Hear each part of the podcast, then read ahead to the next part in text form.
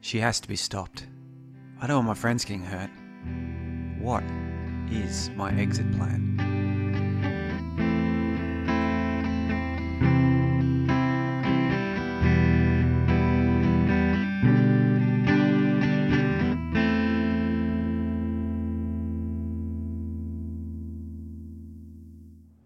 I'm being followed. I want to leave a legacy. This journal entry could be the last anyone hears of me. In my crippled state, I am no match for Magadha or anything else that decides to take revenge on me. I certainly deserve it. I came so far. I've lived for such a long time, and here I am back to whimpering, curled up in the dark, fearing what might happen. I can't live this way. I can't. I can't. I won't. Not again. Ingrata, ingrata, kandu hom amazed, malad hunkant. I said never again, and I meant it. Magardiel, you won't have me. Who were you, Magardiel? Who did you just make me kill? This is the last life I take for you. What's this? A blooming tree? No. A faith guard tattoo?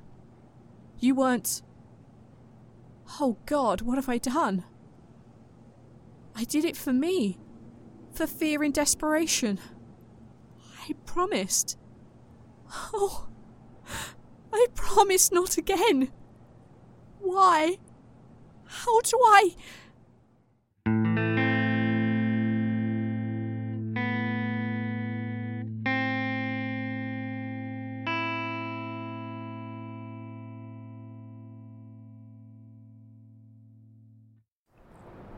I've decided to try and get a glimpse of who's watching us. I saw the unmarked cop car, but that's not all. I mean, I'm not surprised the police want to talk to me. Ever since, I mean, at least the bus attack at the busport, I've been a person of interest, as they say. No, the main problem with being taken in by the police is simply that it makes me an easy target for Magardiel. She's been ignoring me for the most part to date, but if I turned up in jail, she'd do something to me. I'm sure there are others who are watching me or watching for me. I don't think I've been found. It could be the Floroborists keeping an eye on an investment, or I know, the mysterious vampire of Perth, or just about anyone else. So, I'm approaching my old office. Old. Like I was in it for six months and have been out for a month going on two. But it is a known hangout for me, so here I am, hanging out. I wasn't a complete tool about it. I walked in keeping in groups of people, and I took an unconventional route. So now I'm watching to see who's hanging out, waiting for me to hang out.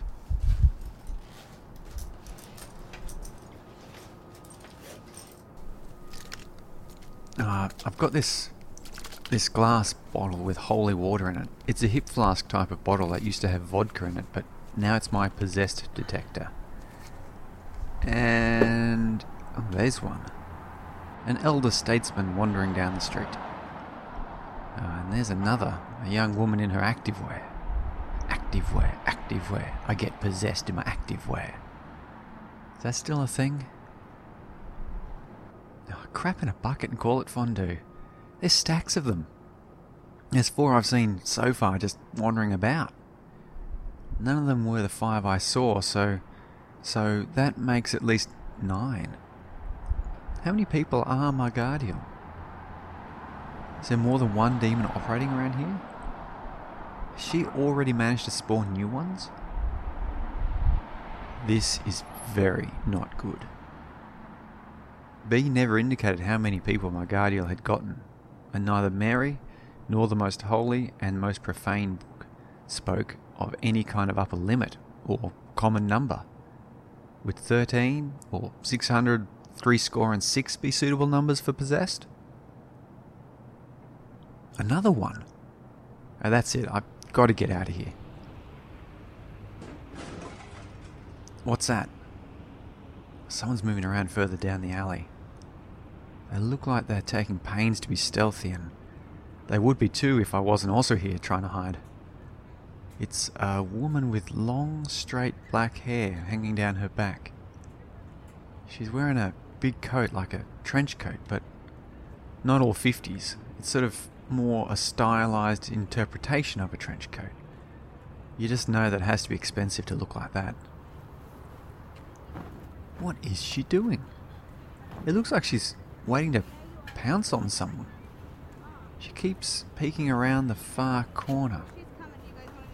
Oh wait, she spotted who she's looking for. She's stepping out and walking. I'm gonna follow her. Oh, she is... she's hard to follow. Like, actually difficult to look at and watch. If I wasn't so keen on keeping her in sight, I'd lose her in a moment. I wonder. Wow. Wow, she isn't possessed. There's no red aura on her. When I look at her through the water, she actually becomes easier to see. Like, she jumps out like she's extra obvious. That makes me wonder. I'll see if she shows up on my camera. Oh, crap, where'd she go? Ah, oh, there she is. She's caught up to a man, and they're they're both heading down. Um, I was at Prince Lane. There's a bit of a crowd out the front of the bar in the corner. I can I can hide there and watch. Where is she? Ah, there. Crap, what? Okay. She looked right at me. She knew I was following. She wanted me to see her. I can hardly move. She wants to show me something. Oh. She's a vampire. She's biting into the neck of the man she took into the lane with her. Some people just walked past her. She waited until they were approaching before biting and drinking blood.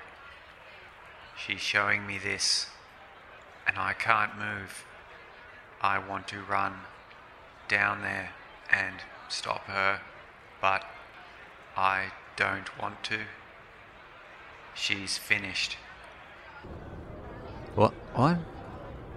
Why am I standing here?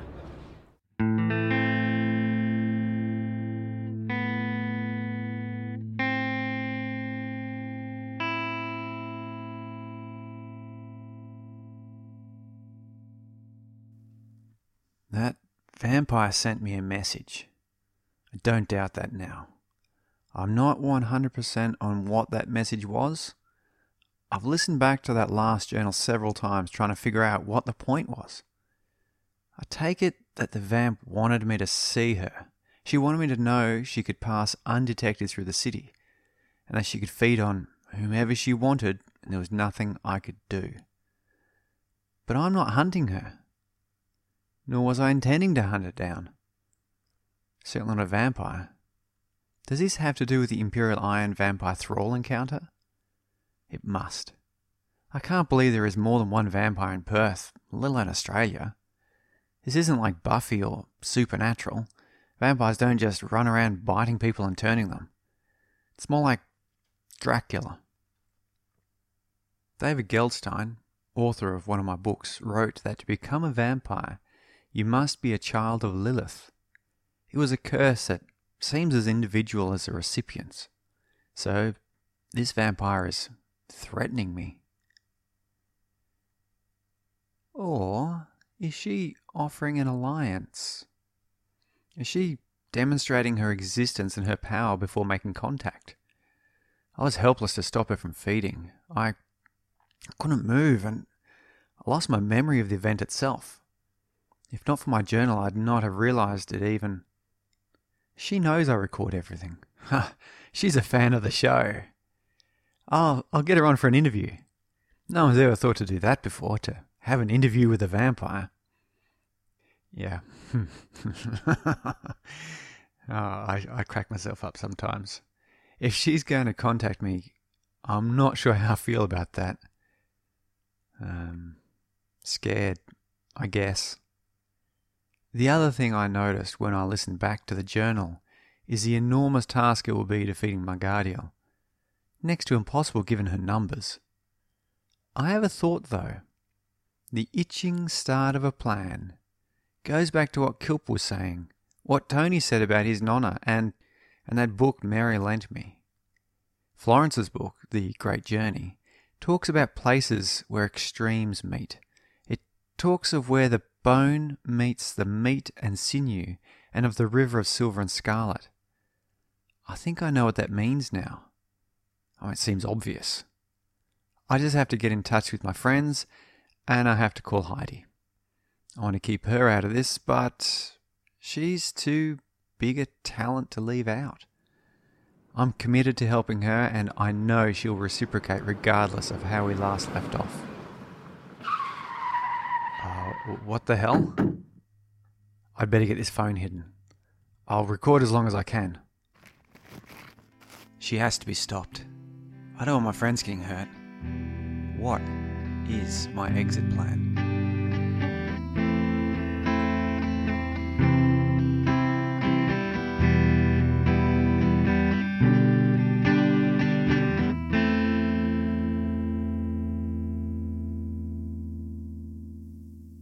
Thank you for listening. Season three is the finale of the Exit Plan story. This is My Exit Plan. Book one of Exit Plan is now available on Amazon. If you would like to help support the production of this and future works, please consider buying a copy or recommending it to a friend. Thank you to Hem Cleveland as Beatrice. To keep up to date, follow at Gravity Undone on Twitter or Facebook and consider checking out our new shop where you can buy related merchandise.